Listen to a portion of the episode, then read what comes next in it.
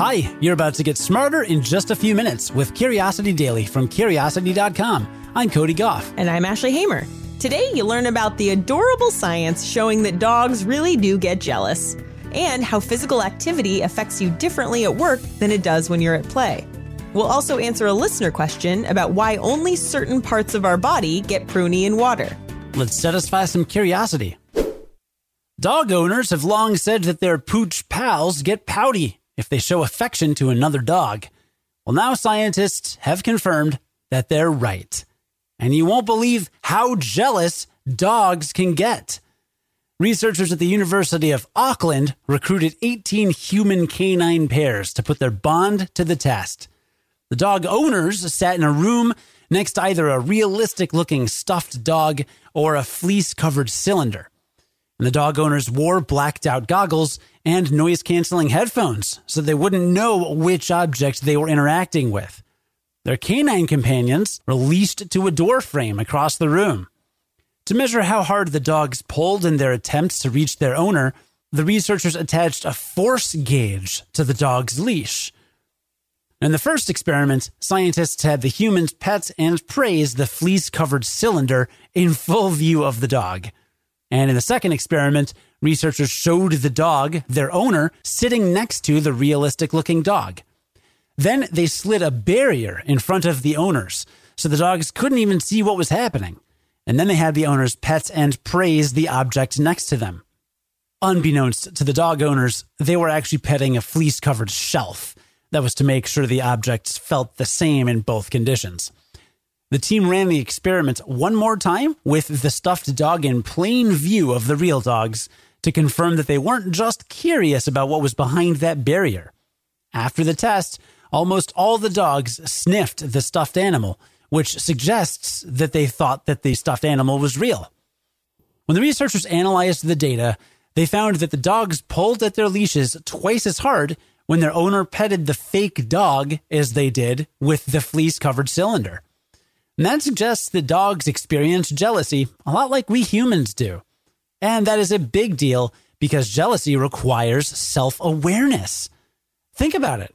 Little kids get jealous when they realize their sibling is getting more of mom's attention than they are. We weren't sure dogs had the capacity for comparison. But here, their jealous behavior only emerged when their owner engaged with the stuffed dog, not the obviously fake object and they didn't react to just seeing the fake dog in the room.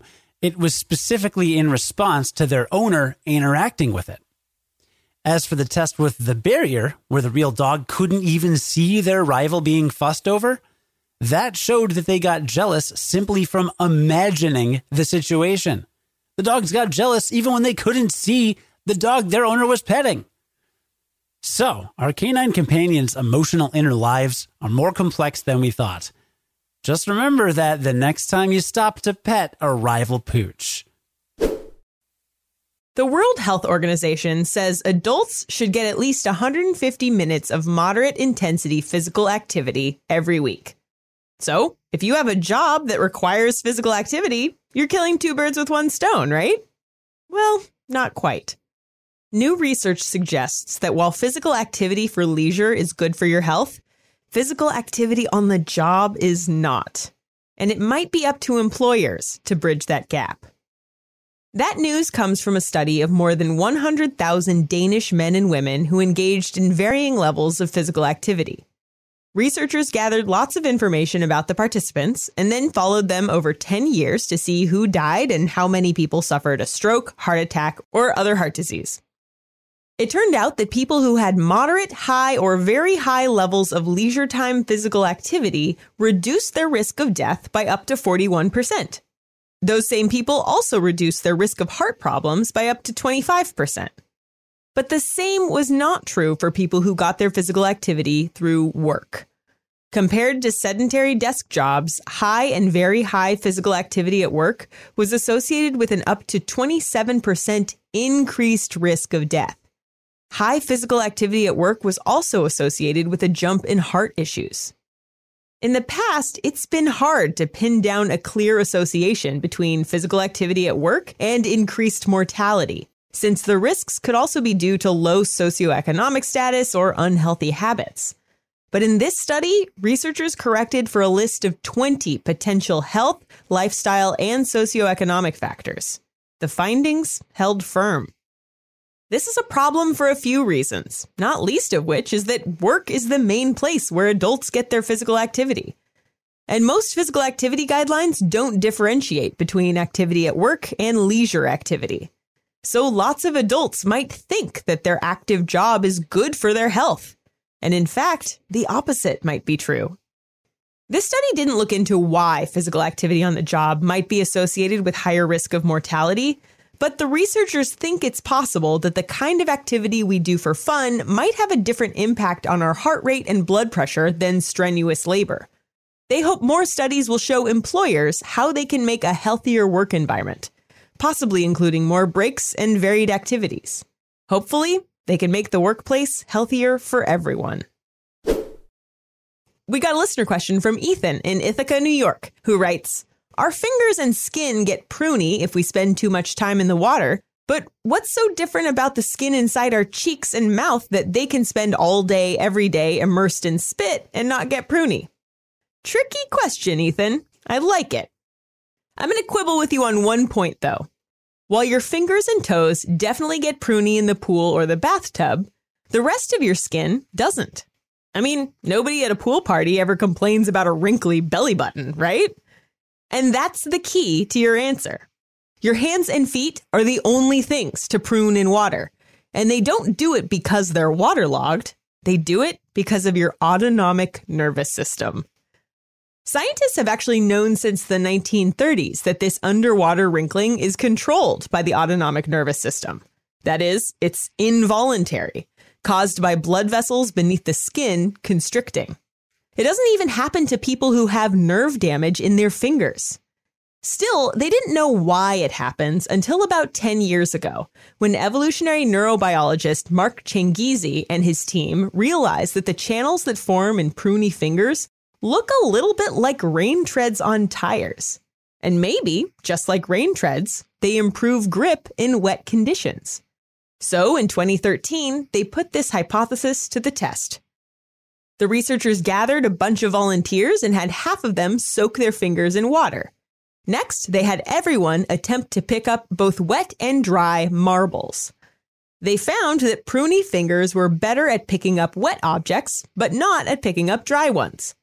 And that is why your hands and feet prune in water, but the rest of your skin doesn't, including the moist skin in your mouth and mucous membranes. Your nervous system knows to prune where it counts and not where it doesn't.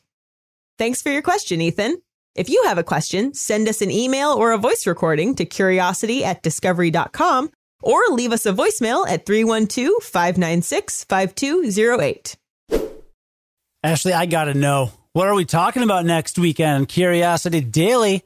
Well, next week you will learn about why swimming really does make you hungrier than other forms of exercise, the strange natural relationship between the Sahara Desert and the Amazon rainforest, how researchers built the first entanglement based quantum network, an ant that literally shrinks its own brain to try to become the queen, and more. Okay, so now let's recap what we learned today starting with the fact that dogs get jealous when their owners pet another dog, even when they can't see that other dog. Be thoughtful of your pup's feelings before you go around petting pooches all willy nilly. We also learned that physical activity at work is not the same as physical activity in your leisure time.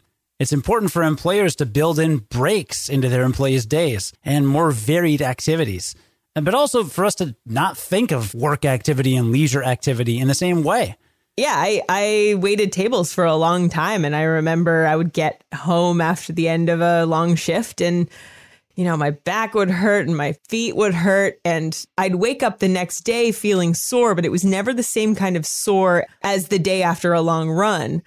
There's like this very different feeling. And so this kind of doesn't surprise me that much. There's just something different about about physical activity for work than there is about physical activity when you're actually like trying to exercise. It seems like one of the guidelines that the researchers laid out is trying to find ways to increase your heart rate at work to a higher level and then take a break, or sort of like along the lines of interval training, you know, where you like go really hard and then you then you back off. But I mean, employers are really going to have to step up to try to design these new ways of working if this is really going to happen. We also learned that your hands and feet get pruny when they get wet, probably to improve your grip. It's your autonomic nervous system's superpower. The rest of your body doesn't really need to get pruny, so there you go. For me, it's kind of funny to think about getting into a body of water since all the pools were closed because pandemic stuff, and I'm not getting in Lake Michigan down in Chicago. A lot of times that's not safe. So uh, I'm very much looking forward to uh, swimming pools, hot tubs, the ocean. Might go to the ocean.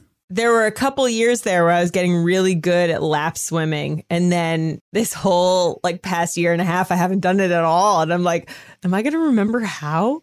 I think I will. It might be like riding a bike, but maybe it's not. I don't know. We'll have to see. I think you'll be fine. Today's writers were Steffi Drucker and Kelsey Donk. Our managing editor is Ashley Hamer, who is also a writer on today's episode. Our producer and audio editor is Cody Gough. Pet your dog and say, Who's a good boy? And then don't pet anyone else's dog or else. Just kidding. Pet whatever you want. And hey, this coming Monday is Memorial Day here in the US, so have a safe weekend if you're traveling. As for this podcast, Ashley and I can't stop, won't stop. So join us again Monday because we'll be here to learn something new in just a few minutes. And until then, stay curious.